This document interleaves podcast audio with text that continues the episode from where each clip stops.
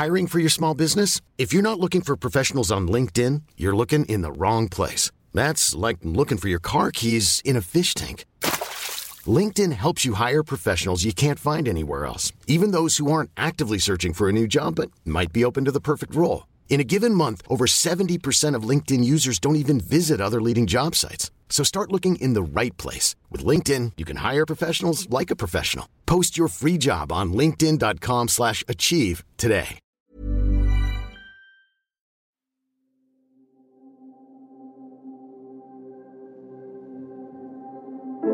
Klar zu machen, es geht halt nicht nur um die Einstellung von diversen Personen innerhalb eines Unternehmens, sondern eben auch um den Bereich, wie bereite ich mich denn vor? Also mache ich vorher Workshops, hole ich Expertinnen rein, die mich beraten und so weiter. Also man darf, finde ich, als Unternehmen da keine Scheu haben zu sagen, ich habe keine Ahnung, ich brauche da unbedingt Hilfe, um weiterhin wachsen zu können. Think Beyond, der Podcast rund um interne Kommunikation. Diversity ist in aller Munde. Doch wie können Unternehmen den Themen Vielfalt, Inklusion und Empowerment eine glaubwürdige Bühne geben? Und wie gelingt es, ein Verständnis für diese wichtigen Themen auch tatsächlich im Unternehmen zu verankern? Authentische Kommunikation stellt die Menschen in den Fokus. Genau deswegen sprechen wir mit einer starken Frau, die ihre eigene Leidenschaft für Feminismus und die LGBTQIA-Plus-Community zum Beruf gemacht hat. Hallo und herzlich willkommen, Josephine Drews. Freue mich sehr, dass du hier bist. Ich freue mich ebenfalls. Hallo. Josie, mit deiner eigenen Managementagentur bringst du InfluencerInnen aus dem Bereich Frauen, LGBTQIA und Diversity mit Unternehmen zusammen. Wie genau funktioniert das? Wie muss man sich das vorstellen? Also, ich würde das gerne aus äh, zweierlei Richtungen einmal betrachten. Also erstmal sage ich vielleicht grundsätzlich was zu FemGMT. Also ist der Name des Unternehmens, was ich im November 2020 gegründet habe. Ähm, ich war vorher in Agenturen äh, ähm, unterwegs, unter anderem bei Buzzbird und habe dort das Influencer-Marketing für einen großen Streaming-Anbieter betreut und habe halt gemerkt, so hey, es macht mir Spaß, das Thema Influencer-Marketing, aber irgendwie fehlt mir da der sogenannte Purpose, von dem man immer, wo alle immer drüber sprechen, so der Purpose. Ähm, dann habe ich mich gefragt, hey, das, was ich mir eigentlich so die letzten Jahre angeeignet habe, warum kann ich das nicht eigentlich selbst machen? Ne? Und das ist natürlich so dieser Schritt, den viele sich dann vielleicht nicht trauen, vor allen Dingen nicht während einer Pandemie. Also das war, wie gesagt, November 2020, also wir waren mittendrin äh, während Corona. Und ich habe aber so gedacht, was habe ich eigentlich zu verlieren? Ähm, und dann äh, habe ich gesagt, hey, ich möchte FemGMT gründen und äh, bin dann mit drei CreatorInnen an den Start gegangen, die äh, aus dem Bereich Diversity und LGBT kamen. Ähm, und äh, ja, wie, wie bringen wir das zusammen? Wie gesagt, aus zweierlei Sicht. Also zum einen natürlich das Proaktive auf ein äh, sozusagen Unternehmen zugehen und sagen, hey, uns gibt es, wir machen das und äh, wir wollen die Sichtbarkeit äh, stärken und äh, marginalisierte Gruppen auch immer mehr in, in den Mittelpunkt der Gesellschaft rücken. Also das ist unser Wunsch, dass es immer noch natürlich äh, ausbaufähig ist, äh, sonst würden wir nicht sprechen, das wissen wir beide.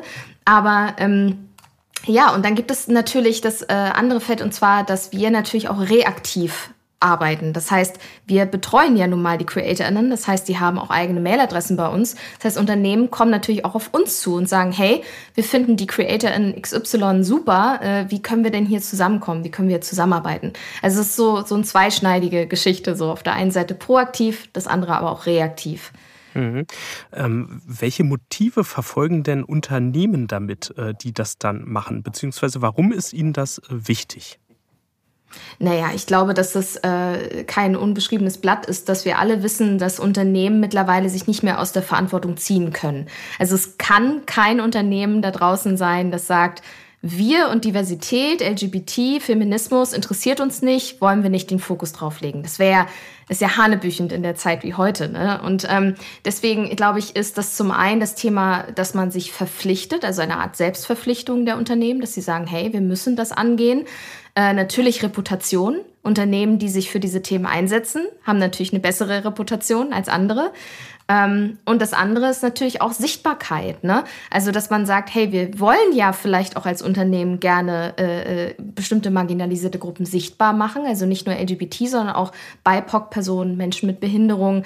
Also da gibt es ja mannigfaltige, äh, äh, wie man so schön sagt, auch Vielfalt. Ne? Also das Thema haben wir ja auch.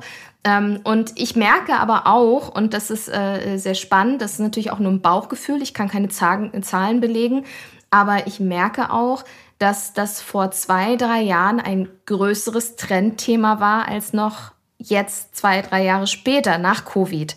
Also es war so, so gefühlt, für mich war es so, hey, die Covid-Situation hat uns alle in eine Ecke gedrängt, in die wir eigentlich nicht wollten und wir mussten uns mal mit uns selbst beschäftigen und plötzlich waren diese Themen ganz groß.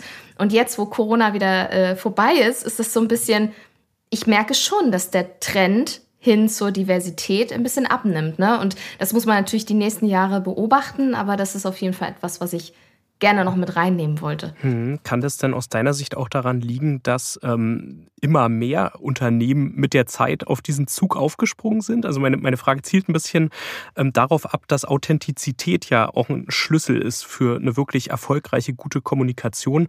Und natürlich auch nur dann, wenn es authentisch ist, ist das ja im Sinne der Sache. Ne? Und ähm, so ein bisschen die Frage, ähm, habt Hast du auch ähm, aus deinem persönlichen Kontakt, im beruflichen Kontakt mit Unternehmen den Eindruck, dass manche vielleicht doch eher auch ein Feigenblatt suchen ne? oder, oder einfach diesem Trend hinterherlaufen wollen? Wie gehst du damit hm, um? Ja, Exakt, absolut. Wie gehe ich damit um? Ich bin, ich bin tatsächlich eine der kontroversen Stimmen, die sagt, better done than perfect. Das heißt, ich erwarte keine Perfektion von Unternehmen, die damit starten und die damit anfangen und die sagen, hey, äh, wir wollen das Thema jetzt mal bei uns platzieren, hilf uns doch dabei. Ne? Also das ist auch ganz wichtig. Ich bin ja selber weiß und cis. Das heißt, ich habe natürlich jetzt nicht äh, das Sprachrohr für Diversität in dem Fall, aber wir haben ja genügend äh, Leute bei uns im Management, CreatorInnen oder auch Menschen, die in der Öffentlichkeit stehen, die nicht wirklich als Influencer oder Creator gelten, wie Tupoka Ogette, aber trotzdem als Antirassismus-Expertin äh, gebucht werden kann, ne, für Unternehmensberatung und so weiter. Das heißt, wir sind nicht nur ein Management, wir sind auch Anlaufstelle für Bildungs-, äh, Aufklärungsarbeit und so weiter. Ähm, und deswegen, ja, klar, es gibt sicherlich Unternehmen, die bei uns anklopfen, um sich, äh, sag ich mal, Diversity Washing abzuholen. Ähm, aber ich bin, wie gesagt, nach wie vor der Meinung, better done than perfect. Also ich bin froh, dass überhaupt Unternehmen auf uns zukommen und sich dem Thema annehmen meiner Meinung nach immer noch zu wenig. Also ja, der Trend war so oder ist so, dass das natürlich immer mehr Unternehmen draufspringen, aber es sind in meinen Augen immer noch zu wenige. Also dadurch, dass ich natürlich eine Nische habe und darauf spezialisiert bin auf diese Themen, merke ich natürlich auch den Unterschied zu anderen Managements, die diesen Fokus nicht haben. Ne? Dass da halt wirklich äh, einfach noch nicht genug passiert in meinen Augen. Mhm. Nun vermittelt ihr ja, wenn ihr, wenn ich das richtig verstehe, wenn ihr Influencerinnen äh, mit äh, Unternehmen, mit Organisationen zusammenbringt, ja sozusagen Menschen, die, die aus dem externen Kontext kommen, also nicht aus der Organisation selbst. Ähm, wirken die dann auch eher nach außen hin? Oder ähm, also was hat das Ganze für einen Impact in die Organisation hinein? Weil da will man ja sicher auch was äh, verbessern. Ne? Und äh, mhm. bei uns geht es ja auch sehr stark um interne Kommunikation. Deswegen finde ich mhm. das natürlich wahnsinnig spannend. Äh, wie kann man sozusagen auch für Inclusion, Diversity innerhalb der Organisation etwas tun? Ja, genau. Also du hast es eigentlich schon so ein bisschen äh, vorweggenommen. Also wir haben, wie schon gesagt, CreatorInnen, die auch als Unternehmensberaterinnen arbeiten. Zum Beispiel Tupoka Ogette für BIPOC-Hintergrund, Antirassismus-Themen, äh, wie man auch sozusagen Diversität innerhalb eines Unternehmens äh, leben kann. Oder Laura Gehlhaar, die als äh, Frau mit Behinderung im Rollstuhl sitzend ähm, da auch schaut, wie kann man zum Beispiel barrierefreie Büros schaffen und so weiter. Ne? Also das heißt, die gehen ja rein in die Unternehmen, um dort für Veränderungen zu sorgen, um dort kritisch zu beleuchten, inwieweit ist Diversität dort überhaupt schon vorhanden und was ist noch ausbaufähig. Ähm, und wiederum gibt es andere Creatoren wie Phoenix als Transfrau, die dann wiederum im nach außen hin sozusagen für eine Brand stehen, für eine Werbe Kooperation. Ne? Dann sagen sie, hey, ich stehe hinter Produkt XY oder ich stehe hinter dem Unternehmen, was für diverse Themen steht. Ähm, also mit divers meine ich hier vielfältig, also nicht äh, für ähm, Diversität an sich. Ähm, und ja, also deswegen würde ich sagen, ist beides bei uns vorhanden. Sowohl die Unternehmensberatung nach innen herein ins Unternehmen, aber auch nach außen, dass halt die, die Außenkommunikation da auch eine Rolle spielt. Mhm. Im besten Fall, ganz kurz noch, im besten Fall natürlich muss beides vorhanden sein in einem Unternehmen. Sowohl in, in-house als auch natürlich in der Werbewirkung, in der Außenwirkung.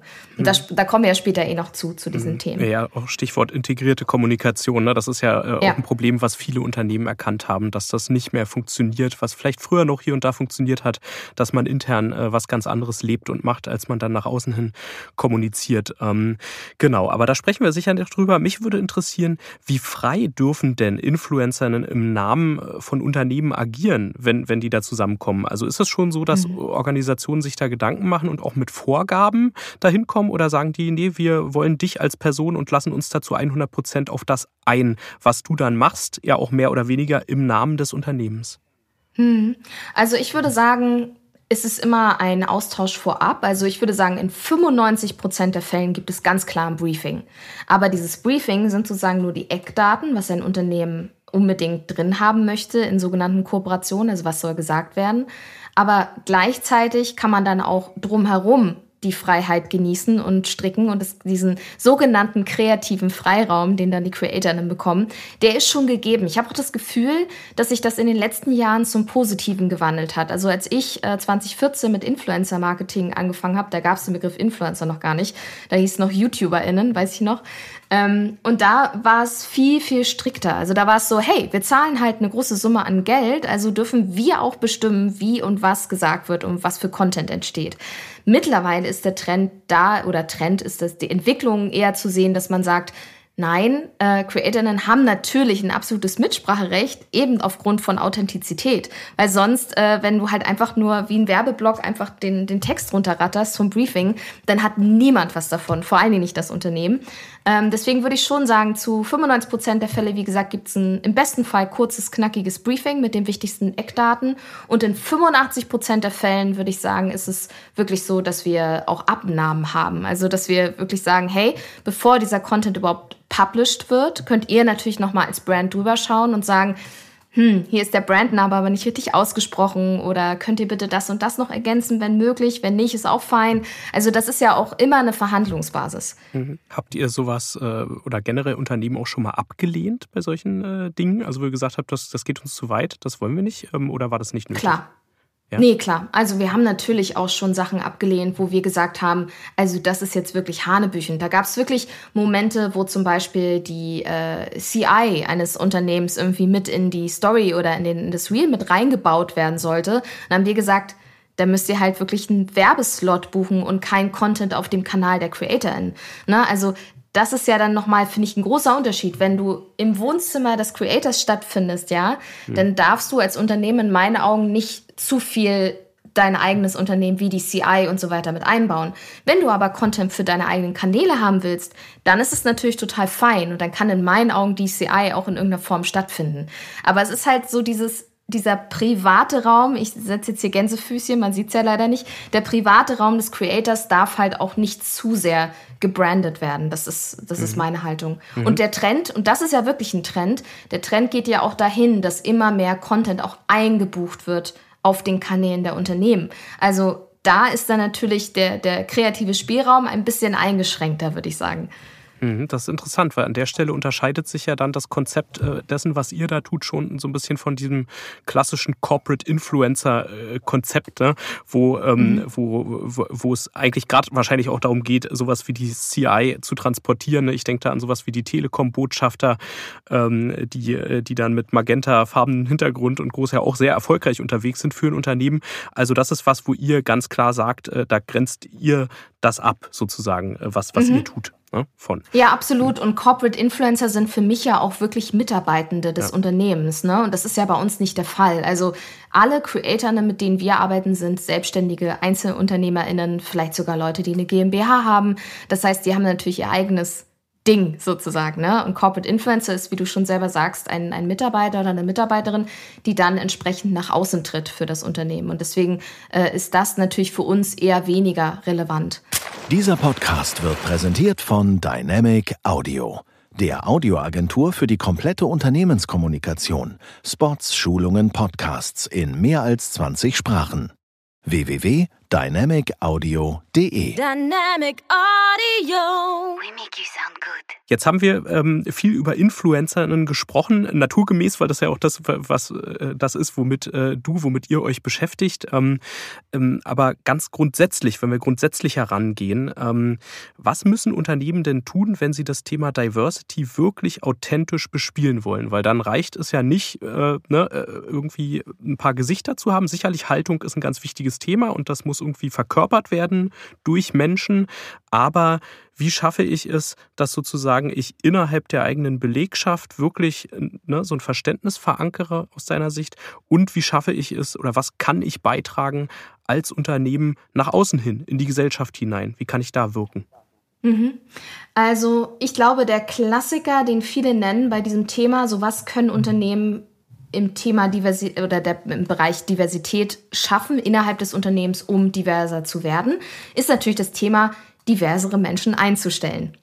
Aber, ganz, große Aber, du musst natürlich auch, ich nehme mal das klassische Beispiel Rollstuhlfahrerin, ja?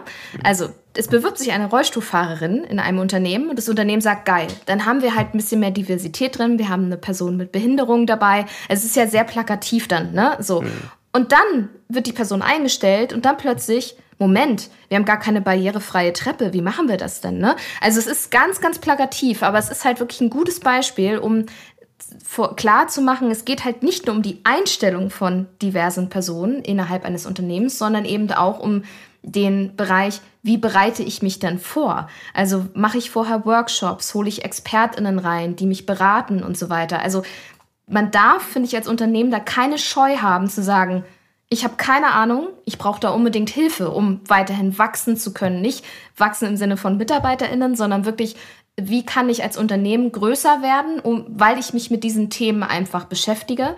Und dann wirklich am Ende des Schritts zu sagen, so, wir sind jetzt vorbereitet, wir können jetzt Leute einstellen, die aus diesem Bereich kommen. So, mhm. das, ist, das ist für mich so, da liegt der Schlüssel eigentlich. Mhm. Und nach außen hin? Ja, genau, stimmt. Das hattest du ja auch gefragt. Nach außen hin äh, reicht es natürlich nicht. Das ist ja das bekannte Green- und Pink-Washing und Diversity-Washing, irgendwie während des Pride Months irgendwie die Flagge, irgendwie die Regenbogenflagge, äh, im besten Fall die Pro Progress-Flag, äh, irgendwie rauszuhängen und zu sagen, so, wir haben uns jetzt äh, bekennen, bekannt als äh, LGBT-UnterstützerInnen, sondern es ist ja auch da wieder genau das Thema, was wir gerade hatten, äh, dass wir auch Leute einstellen, die queer sind. Leute, die äh, auch deren Lebensrealitäten klar machen. Also ich möchte da auch gerne nochmal wirklich äh, großen Lobes für LinkedIn aussprechen, die auch innerhalb des Unternehmens eine LGBT-Stammtischrunde äh, haben und Leute, die halt queer sind, können da zusammenkommen, können sich austauschen, können gemeinsam Projekte umsetzen. Und es geht ja auch immer nicht so sehr darum, dass diese Personen dann auch in ihren Gruppen bleiben, sondern dass die auch gemeinsam erarbeiten. Und ganz wichtig, nicht per Überstunde, sondern wirklich innerhalb der Arbeitszeit, ne? dass sie halt wirklich äh, da bereit sind, auch andere Leute mit ins Boot zu holen und abzuholen und ja, im besten Fall sogar bezahlte Aufklärungsarbeit machen können. Aber ähm, es ist halt, das, da Tupoka heute gerade wieder einen sehr guten Post zugemacht zum Thema dass halt gerade äh, Diversitätsexpertinnen innerhalb eines Unternehmens, die meistens auch aus der Bubble kommen, halt Überstunden machen müssen, um diese Themen zu platzieren. Und das muss halt auch während der Arbeitszeit möglich sein, wenn man das schon sich auf die Fahne schreiben hm. möchte, im wahrsten hm. Sinne des Wortes. Mit unserer neuen Website bleiben Sie immer auf dem Laufenden, wenn es um IK-Themen geht. Beyond steht für inspirierende und informative Inhalte und liefert Tipps für Ihren Kommsalltag. Besuchen Sie uns auf www.beyond-ik.de und erfahren Sie mehr. Wir freuen uns auf Sie. Da sind wir eigentlich auch direkt wieder in der, bei der internen Welt angekommen, ne? weil auch innerhalb eines äh, Unternehmens, einer Organisation macht es halt auch Arbeit und ist auch manchmal unbequem, ne? sich dann äh, damit zu befassen, wenn man wirklich ähm, offen für, für Diversity und Inclusion ähm, sein möchte oder werden möchte. Und ähm, mhm. da, das sagst du ganz richtig, ist natürlich die Frage, wird den Menschen auch die Zeit zugestanden, ne? sich, äh, sich dann damit zu beschäftigen und solche Dinge auch, ähm, auch zur Sprache zu, springen, äh, zu, zur Sprache zu bringen? Gibt es Räume dafür. Und ähm, nichtsdestotrotz in der Arbeitswelt haben wir ja, ähm, und das zeigt sich, glaube ich, auch an dem Beispiel gerade daran, dass ich ein bisschen darauf angewiesen bin, ob mir jemand den Raum und die Zeit dafür gibt, mich auch für diese Exakt. Themen zu engagieren. Gerade in der Arbeitswelt und Unternehmen gibt es ja ähm, hierarchische Strukturen, auch vielerorts patriarchalische Strukturen bis heute.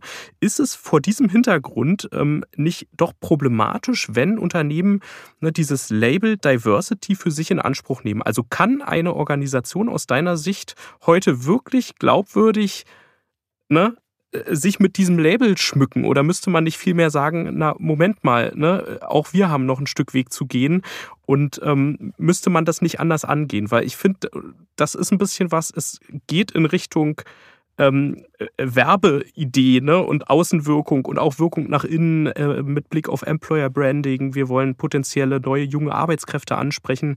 Und da habe ich häufig den Eindruck, dass Organisationen dieses Wort und dieses Label ganz schnell in den Mund nehmen, aber mhm. eigentlich sich gar nicht bewusst sind, ne, dass diese Räume geöffnet werden müssen, über die wir gesprochen haben. Ja, und vor allen Dingen hast du auch gerade ein sehr spannendes Thema aufgemacht, und zwar patriarchale Strukturen. Das ist nämlich auch etwas. Wir reden jetzt hier schon über den Next Step, und zwar Integration von Diversität, LGBT und so weiter. Aber wenn wir jetzt nochmal noch mal einen Schritt zurückgehen und nochmal ein paar Jahre zurückgehen, dann ist ja das Thema faire Bezahlung zwischen Mann und Frau bis heute noch ein riesiges Thema. Also da müssen wir allein schon weitermachen, anfangen. Also die ganzen VorreiterInnen vor unserer Zeit, die, die da wirklich viel getan haben, damit wir als Frauen überhaupt arbeiten dürfen, wählen dürfen und so weiter. Ne? Und das ist ja schon, also die patriarchalen Strukturen dahingehend zu hinterfragen, ist absolut richtig.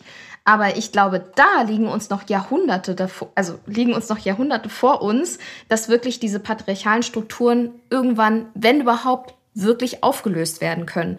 Aber solange können natürlich die anderen nicht warten im Sinne von, was ist mit dem Thema LGBT Diversity? Da muss es ja Sichtbarkeit geben. Also wenn wir erst bei, bei der Wurzel anfangen, ist es natürlich immer gut, die patriarchalen Strukturen zu hinterfragen. Da kann ich auch in, absolut den Podcast empfehlen, Boys Club zum Thema Axel Springer und so weiter. Aber ähm, das ist halt noch so groß, das Thema, und so riesig und so, so schwer, das irgendwie in irgendeiner Form äh, zu ändern. Wir sind alle dran, aber dann kann halt nicht, also es gibt keine, wie sage ich das am besten? Es gibt keine, also die stellen sich, die anderen stellen sich dann nicht an. So, mhm. weißt du, und, und, und äh, warten dann drauf, dass, das, dass die patriarchalen Strukturen irgendwie geklärt werden, sondern es muss ja auch trotzdem die Sichtbarkeit dafür stattfinden. Und deswegen ja, so ein bisschen Henne-Ei-Problem, so ein bisschen. Ähm, wir, wir müssen alle schauen, äh, dass, dass das Thema Sichtbarkeit stattfindet, aber die, die, die Chefetagen sind halt einfach immer noch sehr weiß, cis und männlich. Mhm. Und, ähm, und das, das glaube ich, werden wir so schnell zumindest nicht schaffen. Deswegen müssen wir halt gezwungenermaßen von unten einfach arbeiten und gucken, dass die MitarbeiterInnen diverser werden, dass innerhalb der, der, des, der Teams äh, Workshops stattfinden zu diesem Thema, dass das dann irgendwann nach oben blubbert. Ne? Aber andersrum sehe ich das ehrlicherweise gerade noch nicht. Da bin ich auch äh, zu, zu realistisch, muss ich sagen. Ja. Ist spannend, was du sagst. Ich hatte kürzlich ein Gespräch mit äh, Stuart Bruce Cameron, ähm, der äh, ja sich auch sehr sozusagen dem Engagement für Diversity ähm, und Inclusion verschrieben hat. Und äh, der hat gesagt, das ist eigentlich äh, ein ein Projekt, was von oben ähm, äh, angestoßen werden muss oder wo das Commitment ganz, ganz entscheidend ist von oben. Ne? Aber du sprichst einen anderen Punkt an, den ich auch wahnsinnig äh, wichtig finde. Denn äh, nehmen wir mal an, äh, von oben sozusagen ähm, ne, ähm, wird diese Haltung wirklich authentisch äh, gelebt und man möchte sich in Richtung ähm, äh, inklusives, äh, ne, ähm, vielfältiges Unternehmen entwickeln. Das reicht ja auch nicht, wenn das ausgerufen wird von oben. Ne? Wie gelingt es dann, die Belegschaft, die große Breite der Organisation, mhm. die ja letztendlich ein Spiegel der Gesellschaft auch irgendwo ist, vielleicht nicht eins zu eins, ne, aber da sind dieselben Debatten im Gange. Wie gelingt es da, die Leute mitzunehmen? Und da stellen wir ja auch schon gesellschaftlich fest, äh, es gibt zwar ein großes Engagement, viele, die diese Themen vorantreiben, aber es gibt auch Leute, die wirklich leidenschaftlich dagegen dann äh, sich stellen und sagen, nee, ich äh, ne, will mich nicht bevormunden lassen, ich habe da keine Lust drauf, äh, etc. pp. Was denkst du, kann ein Schlüssel sein, um an dieser Stelle wirklich was zu erreichen und so eine Initiativen in Richtung Diversity Inclusion wirklich auch denjenigen nahezubringen in der Organisation, die da noch ganz weit weg sind, ja, oder denen das Verständnis fehlt. Sind die verloren oder hast du Ideen, was man tun kann? Ich bin ja immer eine Freundin davon und es ist auch sehr kontrovers zu sagen, äh, die Personen werden irgendwann sowieso in Rente gehen und abtreten und das Thema ist dann sowieso vom Tisch im wahrsten Sinne des Wortes. Aber was ich ganz spannend fände, ist das Thema auch da wieder Verpflichtungen und Verantwortung. Das heißt, ein Unternehmen, die Chefetagen haben nun mal die Verantwortung für das Unternehmen. Das heißt, wenn man dann sagt, hey Leute, ihr könnt ja einfach ein Spendenkonto aufmachen und an verschiedene äh, Diversitätseinrichtungen spenden, und zwar ein, ein, ein, nicht, nicht ein Prozent, sondern halt ein bisschen mehr vielleicht, dann ist es ja zumindest äh, auf dem Konto dann ein sichtbarer Schritt äh, in Richtung Unterstützung dieser Gruppen. Ähm, aber ich glaube, dass, dass das Thema also, dass es da noch keinen generellen Schlüssel gibt. Also, das soll auch gar nicht pessimistisch klingen. Es ist einfach nur, ich versuche da wirklich ganz realistisch und, und so gut es geht, unemotional auf dieses Thema zu gucken, was natürlich total schwer ist, weil ich bin selber eine Frau und habe ja auch in Agenturen gearbeitet und habe mir dort oft anhören müssen, so, ja, bist schon gut, aber nicht gut genug, deswegen, hm, Gehaltserhöhung, hm, noch nicht, vielleicht nächstes Jahr. Also diese ganzen Gespräche habe ich ja alle erlebt und habe ich ja äh, mitbekommen. Und deswegen versuche ich natürlich auch bei mir im Unternehmen, das ein Stück weit besser zu machen, auch da faire Bezahlung und so weiter. Aber ich komme gerade ein bisschen vom Thema ab, aber das Thema, Verantwortung, Verpflichtung für ChefInnen und für Leute, die in Chefetagen sitzen, ist in meinen Augen nur über das Geld möglich. Dass man sagt, hey, okay, da müsst ihr halt ein Stück von eurem Kuchen abgeben, wenn ihr sozusagen eure Mitarbeitenden die Arbeit machen lasst, äh, sozusagen äh, Diversität äh, innerhalb der Teams äh, zu platzieren. Da müssen aber auch oben die Leute, die dort sitzen und die äh, Finanzen klären, äh, da auch schauen, dass es vielleicht Spendenmöglichkeiten gibt. Also ich finde, das ist eine realistische und durchaus umsetzbare Möglichkeit. Mhm, auch nochmal ein interessanter Aspekt. Also nicht nur Kommunikation und äh, das Gehör, was Organisationen finden, ne, ist, ist äh, ein wichtiger Punkt, wo sie sich engagieren können, sondern auch ähm, finanzielle Mittel. Eine Rückfrage, du, du sagtest, irgendwann gehen sie vielleicht in, in Rente, diejenigen, die da, äh, die da so, ähm, äh, sage ich mal, äh, ja, eher äh, nichts, also wenig oder nichts mit äh, Diversity und Inclusion zu tun haben wollen und äh, bei denen vielleicht auch ähm, äh, Gleichstellungsthemen noch nicht angekommen sind. Aber glaubst du, das ist ein, schon ein Generationenproblem oder ähm, oder ist es nicht vielleicht doch anders? Weil, also ich spiele darauf an, es gibt ja auch ähm, Leute, die in Social Media ne, auch als Influencer aktiv sind, auch, ich sag mal, für die andere Seite, die auch ein junges Publikum äh, finden. Ne? Und wo, wo ich so ein bisschen äh, feststelle, dass es da auch ein Rollback ähm, zu geben scheint, oder? Ja, ich mein bestes Beispiel ist Bud Light in den USA. Ich meine, wir bleiben ja alle immer sehr in unserer ich sage jetzt mal wir in unserer deutschen Bubble, weil wir in Deutschland äh, natürlich den Fortschritt oder Rückschritt deutlicher sehen können. Aber wir können natürlich auch Übersee schauen und alles, was im Ausland liegt. Und wenn man sich Bud Light anschaut, Biermarke, für die, die es nicht wissen, äh, die haben als Werbeperson eine Transfrau gewählt. Und es gab einen riesen Aufschrei. Die Leute haben wirklich Bierdosen zerschossen mit ihren Waffen, weil USA, ne? Also was soll ich dazu sagen? Ähm, also da war wirklich der Aufschrei riesengroß. Und selbst große Leute, ja, den sehe ich auch als Influencer, Musiker wie Kid Rock, ähm, die haben dann sich auch dazu bekannt und gesagt, wie, wie kann das sein, dass eine Biermarke sich mit einer Transfrau verbündet? Ne? Und ähm, das ist halt einfach so ein Thema, ja, klar, je mehr Leute aktivistisch sind und je mehr Leute auf die Straße gehen und für etwas sich einsetzen, desto lauter werden natürlich auch die Gegenstimmen. Also ich glaube, das ist, liegt in der Natur der Sache.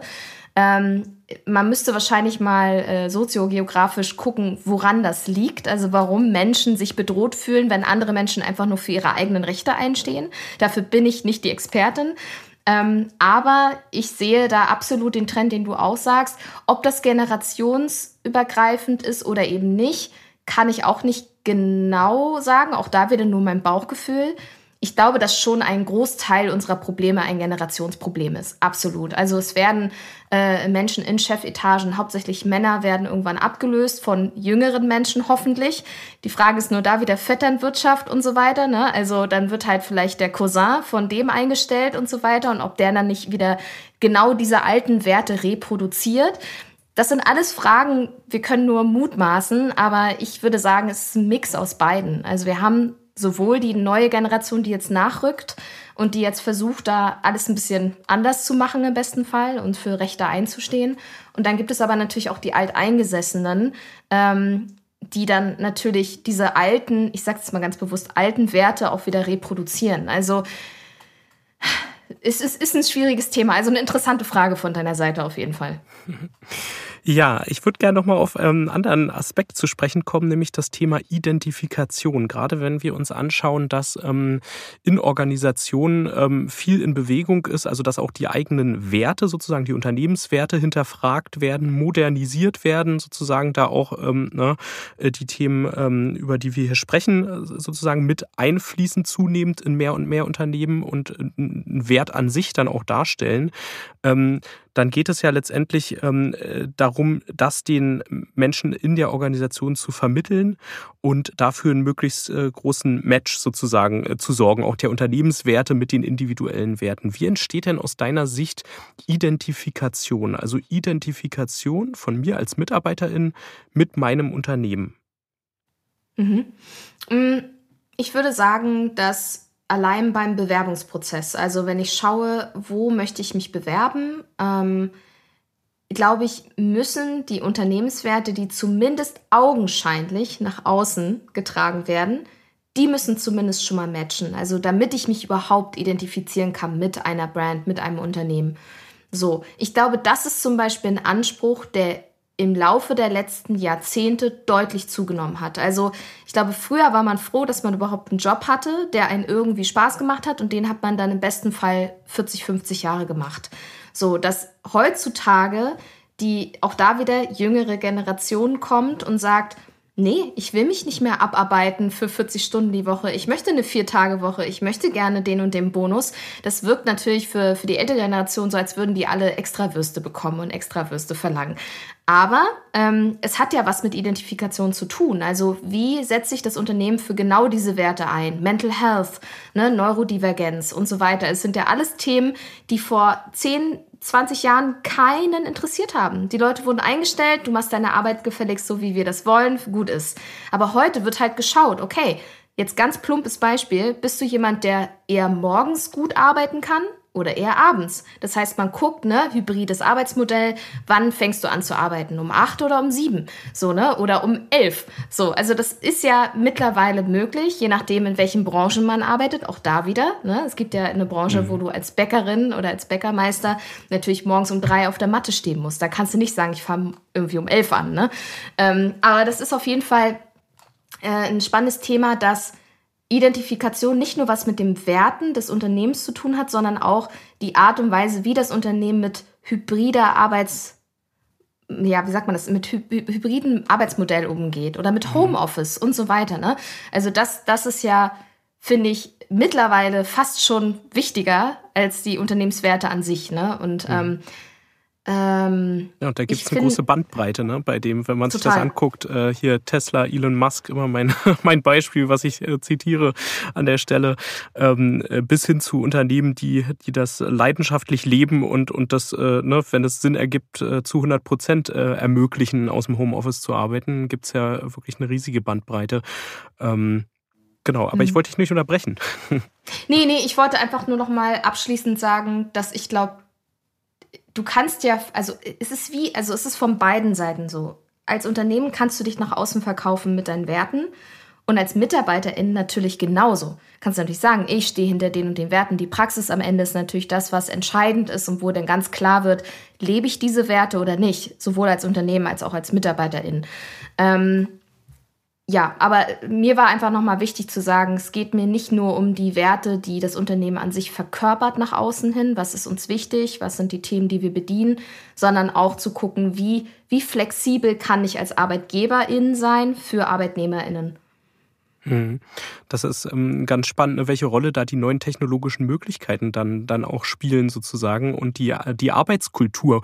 Ähm, aber trotzdem auch noch mal eine Frage zu der in Richtung Sinn, weil du hast es selber angesprochen ja auch ähm, bezüglich äh, deiner eigenen äh, beruflichen Geschichte, dieses, diesen Begriff Purpose. Ne? Also dass, dass es gerade auch für die junge Generation oder vielleicht auch einfach heute gesellschaftsübergreifend wichtiger geworden ist, dass ich einen gewissen Sinn in meiner Arbeit äh, sehe ne? und der mit dem Unternehmen zusammenpasst. Ähm, ist dieser Sinn, dieser Purpose das entscheidende ähm, Instrument, damit Identifikation entstehen kann? Ja, definitiv. Also, wie ich schon sagte, ähm, das klassische Modell das, ich sag's jetzt mal, das klassische kapitalistische System, wie wir es kennengelernt haben, noch vor ein paar Jahrzehnten. Ähm, ich bin selber jetzt Anfang 30, also ich will jetzt auch nicht zu große Töne spucken, aber man weiß es ja von den eigenen Eltern, von den Großeltern, wie dort gearbeitet wurde und was Arbeit dort äh, auch an, an, äh, an Kapazitäten verschluckt hat. Ne? Und jetzt mittlerweile ist es so, dass äh, Kapazitäten genau hinterfragt werden. Und ich glaube, dass das auch ganz viel mit Covid zusammenhängt. Ne? Plötzlich hatte man die Möglichkeit, von zu Hause aus zu arbeiten und plötzlich hat man gemerkt, oh, ich habe ja plötzlich viel mehr Zeit, weil der ganze Arbeitsweg plötzlich nicht mehr Zeit frisst. Also wenn ich an meinen allerersten Job im Altersheim denke, damals mit 18, da bin ich anderthalb Stunden gefahren hin und anderthalb Stunden zurück. Die ganze Lebenszeit, die da drauf geht, Klar, Altenpflege kann man nicht äh, Homeoffice-mäßig machen, das ist mir mhm. bewusst. Mhm. Aber ich will damit nur sagen, plötzlich entsteht da eine, eine Sichtbarkeit für Kapazität und Zeit und Raum und was ist eigentlich möglich und was ist nicht möglich. Das mhm. Thema mentale Gesundheit wird immer wichtiger. Es wird immer offener über Therapien äh, gesprochen, über Möglichkeiten, wie man sich empowern kann, wie man achtsam äh, leben kann. Und ich glaube, das alles spielt mit rein, warum dieses klassische Modell der ich arbeite jetzt fünf Tage die Woche, 40 Stunden, im besten Fall für den Arbeitgeber noch ein paar Stunden mehr drauf, weil man ja so leidenschaftlich gerne diesen Job macht. Ähm, das ist jetzt mal ein bisschen zynisch äh, zu sagen. Mm. Und, und deswegen glaube ich, ist, ist das äh, wirklich dieses Sinn in der Arbeit und Identifikation. Sinn ist halt nicht nur das Abarbeiten, sondern das wie fühle ich mich wohl in diesem Unternehmen, was unterstützt dieses Unternehmen in meinem privaten Umfeld im Sinne von, was macht es möglich. Auch Beispiele wie Sportangebote und so weiter. Ne? Das gibt ja auch mittlerweile Möglichkeiten, dass Unternehmen ihren MitarbeiterInnen äh, äh, Yogakurse und so weiter finanzieren können. Ne? Auch alles steuerlich absetzbar. Also das sind ja alles so Themen, die, die jetzt erst aufploppen, so nach und nach, und die Generation auch einfach einfordert. Die sitzen dann halt mhm. in Bewerbungsgesprächen und sagen, ach so, das willst du mir nicht geben, gut, dann ziehe ich weiter und schau mal, wo es woanders klappt. Ne? Also dieses wirklich händeringenden Job zu suchen und, und dann froh zu sein, dass man überhaupt einen bekommt. Ich glaube, die Zeiten sind nicht vorbei, aber sind deutlich äh, weniger geworden. Dieser Podcast wird präsentiert von Dynamic Audio. Sie möchten Ihr Audioprojekt internationalisieren? Wir lokalisieren Videos und Spots in über 20 Sprachen. www.dynamicaudio.de Dynamic Audio. We make you sound good. Mhm. Ähm, nichtsdestotrotz, weil du es ansprichst, ähm, das äh, finde ich ein sehr schönes Beispiel, dieser Beruf ähm, der AltenpflegerInnen. Ähm, ist, ist das nicht ein Problem, gerade für solche Jobs, die, also die, die ja quasi auch eine große Relevanz haben, wenn, wenn wir uns gesellschaftlich, äh, ne, jetzt nicht in, innerhalb des Unternehmens, sondern in gesellschaftlicher Perspektive anschauen, ähm, wo müsste mehr passieren für Inklusion, für Vielfalt, also sozusagen auch die alten Menschen nicht äh, hinter sich zu lassen. Also das kollidiert es nicht, weil das ist ja häufig das, was dem entgegengehalten wird. Ne? Die junge Generation malt sich das irgendwie so schön aus ähm, und hat da gar keine Lust mehr drauf und am Ende ähm, äh, ja, äh, gibt es gar keinen mehr, der diese Berufe sozusagen ähm, eigentlich machen will, die aber auch gemacht werden müssen. Was, was, was mhm. gibt es da für Lösungen? Kann man auch solche Jobs, muss man die anders gestalten oder? Also ich glaube, das Problem liegt nicht an den Personen, die sich auf solche Jobs mhm. bewerben, sondern das Problem liegt ganz klar weiter oben im Sinne von, was sind die Arbeitsbedingungen? Sind die gut bezahlt oder nicht, diese Jobs? Es gibt einen absoluten Mangel in dem Bereich Pflege, ErzieherInnen, LehrerInnen und so weiter. Das heißt, das sind eigentlich die eigentlichen Probleme, die in irgendeiner Form gelöst werden müssen. Auch da wieder. Ich habe keine Ahnung, was da genau die Lösung ist. Äh, ich glaube, man muss diesen, die, die sozial äh, übergreifenden äh, Berufe, wie zum Beispiel PflegerInnen, ErzieherInnen. Ich bin ja auch gelernte Erzieherin. Das heißt, ich habe ja in dem Feld auch gearbeitet und weiß, ähm, wie äh, einfach schlimm die Arbeitsbedingungen sind. Ähm, und da muss man, also muss, da musst du wirklich an der Wurzel anpacken, damit Leute überhaupt Bock haben, sich so einen Job äh, äh, anzulernen oder sich zu bewerben, weil natürlich alle wissen, dass diese Jobs einfach nur noch auf dem Zahnfleisch geführt werden. So, ne? Und ähm, deswegen eine Lösung gibt es da nicht, aber ich sehe das Problem nicht bei den Leuten, die, die diese Jobs ausführen, sondern vielmehr äh, weiter oben, dass sozusagen nichts dafür getan wird, dass diese Menschen auch deutlich besser verdienen und nicht unter so katastrophalen Arbeitsbedingungen arbeiten. Hm, also Arbeitsbedingungen in den Blick nehmen und Anreize dafür schaffen, dass so ein Beruf wieder, wieder attraktiv wird. Ähm, Exakt. Hm. Ähm, ja, dann lass uns gern noch mal über die neuen technologischen Möglichkeiten sprechen, denn es ist natürlich so, wie du sagst, ähm, es ist nicht nur äh, was, was die Leute auch einfordern, weil die Möglichkeit in vielen Branchen äh, und Berufen besteht, sondern auch etwas, was äh, natürlich für Organisationen sehr interessant ist und ähm, auch Prozesse verbessern kann und auch einen positiven Impact für Vielfalt und Inklusion haben kann. Ne? Welche Räume äh, quasi oder welche positiven Aspekte entstehen denn sozusagen mit Blick auf Vielfalt und Inklusion durch diesen neu, diese neuen technologischen Möglichkeiten? Hm. Also ich sehe ja, also wenn du sagst neue technologische Möglichkeiten, sehe ich da vor allen Dingen zwei Punkte. Einmal das Thema Homeoffice und hybrides Arbeiten und zum anderen das große Thema KI, mhm. ähm, über die auch gerade alle sprechen. Aber jetzt erstmal zum Thema Homeoffice, hybrides Arbeiten.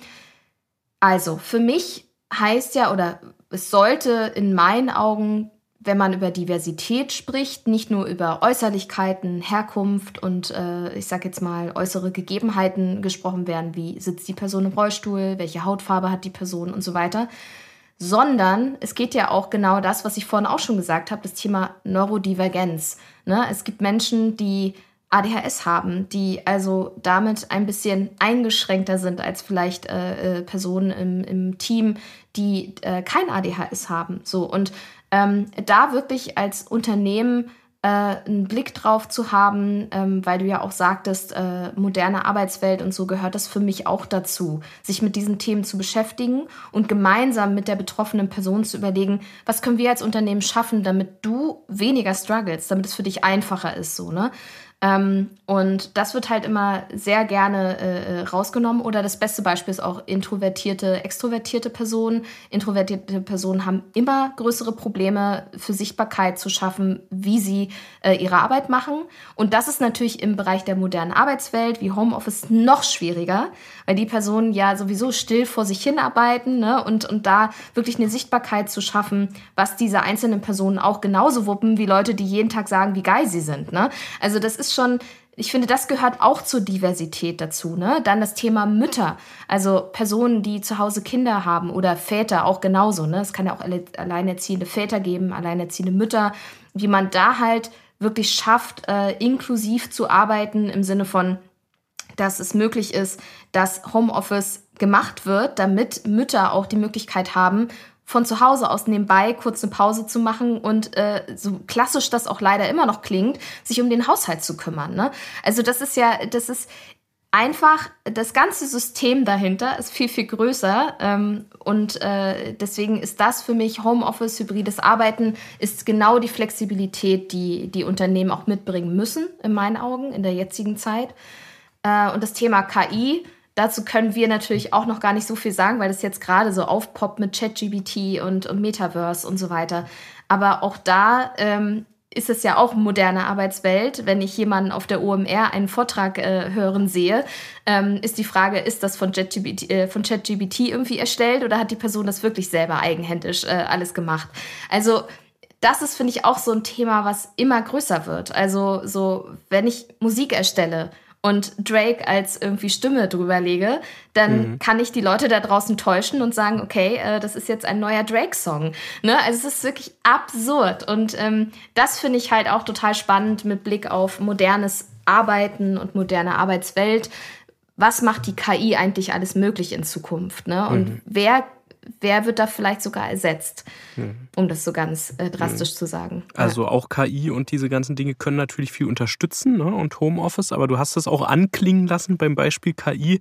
Das Ganze muss ja auch nicht uneingeschränkt positiv sein. Ne? Und auch wenn wir den Blick auf ähm, Vielfalt, Inklusion, ähm, Gleichstellung richten, dann ähm, ist äh, ja das an der Stelle vielleicht auch ein zweischneidiges Schwert, weil ähm, äh, da entsteht ja auch eine neue Erwartungshaltung an einigen Stellen. Ne? Also die Erwartungshaltung, dass du always on bist, immer schön erreichbar im Büro, ne? ähm, Arbeitszeit und Freizeit verschwimmen, du hast diesen Ortswechsel nicht. Da gibt's ja auch ähm, Studien und, und äh, Leute, die sich das aus psychologischer Perspektive anschauen. Das ist nicht nur positiv und manch einer, ich glaube, tendenziell würde ich in den Raum stellen, mal ist es eher die jüngere Generation, die damit auch aufgewachsen ist, die da weniger Probleme hat, damit einen Umgang zu finden. Aber einige Menschen haben, ähm, wenn ich das richtig sehe, schon auch Schwierigkeiten, sich in dieser, ich sag mal, in dieser neuen Welt, in Anführungszeichen, zurechtzufinden ne? und dann auch den Schalter umzulegen und zu sagen, so, jetzt ist wirklich dann äh, der, der Laptop zu, ja, oder das MacBook oder was auch immer. Und ähm, wie groß sind in Relation zu den vielen Vorteilen, die du auch genannt hast gerade, wie groß sind die Probleme und die Risiken und müssten Unternehmen da nicht viel, viel mehr machen? Hm. Ja, absolut. Also ich glaube, das ist sowieso ein absolutes Typ-Mensch-Thema. So, also bin ich ein Mensch, der gerne alleine vor sich hin arbeitet und damit kein Problem hat, von zu Hause aus äh, im besten Fall in einem extra Raum äh, zu arbeiten. Äh, die meisten Menschen haben diesen extra Raum nicht. Das heißt, die meisten Menschen arbeiten vielleicht dann im Schlafzimmer oder Wohnzimmer oder am Küchentisch. Also wie du schon selber gesagt hast, ist verwischt absolut. Und ähm, ich glaube, Unternehmen sind gerade selber in dieser, in dieser Findungsphase. Also was muss man alles berücksichtigen, wenn Homeoffice gewährleistet wird? Wie oft kann ich von meinen Mitarbeitenden verlangen, dass sie ins Büro kommen? Ähm, weil es gibt ja andersrum zu den Introverts, sag ich mal, die Leute, die eher zu Hause still vor sich hinarbeiten, gibt es natürlich auch Menschen, die sagen, nee, ich gehe total auf im Team. Ich liebe das, ins Büro zu fahren, dort irgendwie auf Leute zu treffen, in der Kaffeeecke zu stehen und zu tratschen. I love it. So, ne, da ist ja wirklich jeder Mensch einfach anders. Und ich glaube, da äh, ist es einfach äh, total wichtig, dass Unternehmen genau da hinschauen. Also wirklich gucken, auch so unbequeme Themen aufmachen, so wie, hey, ähm, was ist denn etwas, was euch irgendwie äh, quer sitzt, wenn ihr zum Beispiel im Büro sitzt? Was ist was, was ihr von, von uns braucht, damit ihr zu Hause arbeiten könnt und so. Also wirklich sich mal hinzusetzen und zu schauen, was ist der Ist-Zustand und wo gibt es da Struggles und dann zu schauen, was können wir eigentlich daraus lernen und das mitnehmen für die Zukunft, weil das Thema Homeoffice wird ja nicht, also wir sehen es ja jetzt, Corona ist vorbei, wenn man es jetzt so sagen kann. Ähm, und es gibt ja trotzdem noch Homeoffice und die Leute bestehen ja auch drauf. Also ist es ja nicht nur jetzt eine Sache, die jetzt wegen Covid angesetzt wurde, sondern es wird wahrscheinlich die nächsten Jahre, Jahrzehnte weiterhin Thema sein. Und da muss man natürlich mehr als nur provisorisch sich damit beschäftigen, sondern da muss man schon in die Tiefe gehen, zusammen mit dem Team. Mhm. Und natürlich auch eine riesige Herausforderung, gerade dann auch für, ja, auch für kleine, aber auch besonders für große ähm, Organisationen und Konzerne. Die brauchen natürlich gewisse, äh, gewisse Strukturen oder Policies, in denen sie arbeiten können. Hast du Ideen, wie die es schaffen könnten, individueller sozusagen auf ihre Mitarbeitenden einzugehen und auf ihre Bedürfnisse? Ähm, äh, das ist ja auch gerade ein großes Thema dieser, also da, daraus resultierend, dass jetzt die einen im Homeoffice sitzen, die anderen äh, äh im Büro, äh, dann vielleicht auch zu unterschiedlichen Zeiten gearbeitet wird. Äh, daraus resultierend stellen sich ja viele Herausforderungen ne, für die Konzeption von interner Kommunikation und Zusammenarbeit, ähm, weil mhm. ähm, nur die Leute an einem erstmal virtuell über einen Teams-Call zusammenzubringen oder ähnliches, ähm, heißt ja noch nicht, dass die wirklich zusammen sind, ne? sondern vielleicht sind die einen nur zugeschaltet und die anderen sitzen im Büro und irgendwie bist du dann so Teilnehmende an einem Meeting zweiter Klasse, sage ich mal. Ne? Ähm, mhm. Was, also hast du, hast du Ideen oder hast, sind hier auch mal von Seiten von Unternehmen Best Practices da über den Weg gelaufen, ähm, wie man mit sowas umgehen kann? Mhm. Also tatsächlich, ähm, was mir als allererste Idee kam, wie gesagt, das habe ich jetzt noch nicht in der Form gehört, aber gibt es bestimmt, sind halt ExpertInnen und externe oder sogar interne Personen, die nur dafür eingestellt werden, dass sie sich für die für das Arbeitsklima sozusagen einsetzen innerhalb des Unternehmens. Also Mhm. das ist so wirklich viel nicht Good, nur äh, Manager oder sowas, ja? Genau, gibt es wahrscheinlich, also es gibt wahrscheinlich einen Begriff dafür. Ich weiß es nicht. Wir nennen sie jetzt einfach mal Feelgood-ManagerInnen. Aber ja, wenn es, wenn es das gäbe, das ist natürlich auch wieder, wo UnternehmerInnen sagen würden, ja toll, da, da gebe ich jetzt Geld aus für eine Person, die sich nur damit befasst, ob es den Leuten gut geht. Aber ja, so ist es nun mal jetzt. Ne? Also ich habe schon das Gefühl, dass da ein Need da ist und dass die Leute das auch brauchen könnten. Ähm, wir hatten damals in der Agentur, in der ich äh, vor meiner Selbstständigkeit äh, gearbeitet habe, da hatten wir zum Beispiel auch eine ähm, Mitarbeiterin, die sich vor allen Dingen genau für diese Themen eingesetzt hat. So gewaltfreie Kommunikation. Wie können wir gemeinsam an einem Strang ziehen? Wie können wir so kommunizieren, dass wir niemanden auf die Füße treten und dann auch wirklich unbequeme Sachen ansprechen, wenn es irgendwie zwischen zwei Personen irgendwie kriselt. Warum? Wieso? Weshalb? Wie kann man das angehen?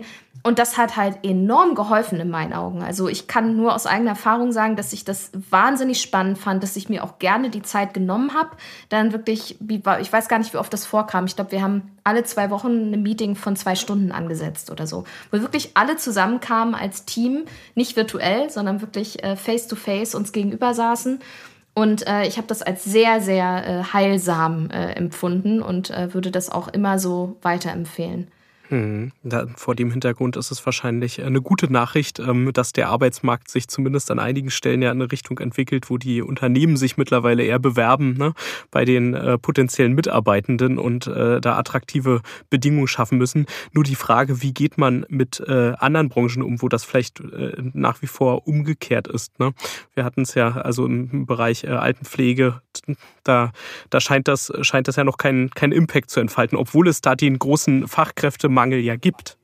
Ja, aber genau aufgrund des äh, äh, Arbeitskräftemangels äh, Mhm. ist ja, ist es ja ein reines Kapazitätenthema. Ne? Also da wird es keine Zeit geben, dass man sich mal zusammensetzt und äh, mal äh, so, also es klingt jetzt so, aber so plakativ, ne? So Ringelpiez mit anfassen, ne? Dafür ist dann keine Zeit. Das können wir in den Büros mit unseren Obstkörben, ich sage das immer alles ganz bewusst mit Den Schubladen, damit ja, ja, genau. Äh, da ist natürlich das, da ist natürlich die Zeit da, um sowas zu machen. Ähm, ja, also ich denke auch, wir in unserer warmig kuscheligen äh, Medienbranche-Bubble, äh, wir haben es da einfacher als andere Branchen, absolut. Mhm. Okay. Ja, naja, dann gilt es also daran, ähm, gerade aus dieser Branche dann vielleicht auch äh, zu versuchen, na, ähm, ja, das auf andere Branchen ausstrahlen zu lassen.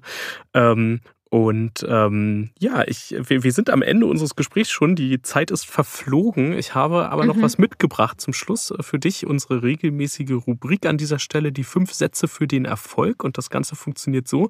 Ich lese dir jetzt fünf Satzanfänge vor, die du allesamt noch nicht kennst. Und äh, dann ist es deine Aufgabe, diese zu vollenden. Der erste lautet, InfluencerInnen sind authentisch, wenn. Pünktchen, Pünktchen. Hm. Das ist eine, das ist eine interessante. Äh, okay, InfluencerInnen sind authent- authentisch, wenn sie nicht nur ihre Werte nach außen tragen über Social Media, sondern diese auch wirklich leben. Hm. Unternehmen zeigen Haltung, indem sie. Nicht nur die Regenbogenflagge als Logo einsetzen, sondern ExpertInnen aus den Bereichen Diversität, LGBT und anderen marginalisierten Gruppen ins Boot holen. Mhm. Diversity in der Arbeitswelt bedeutet das.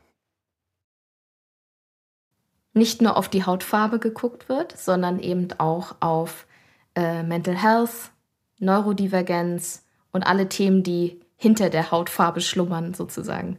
Mhm. Wir identifizieren uns mit unserer Arbeit, wenn. Wenn man Freude daran hat, morgens sich an den Tisch zu setzen oder an das Gerät, an dem man arbeitet und man wirklich echt Bock hat, das jetzt zu machen. Ja, das, äh, das trifft es doch auf den Punkt, denke ich. Dann haben wir unseren äh, letzten Satz. Die hybride Arbeitswelt schafft neue Wege für. Sie schafft neue Wege für Menschen mit besonderen Wünschen, besonderen Gegebenheiten und besonderen Geschichten. Mhm.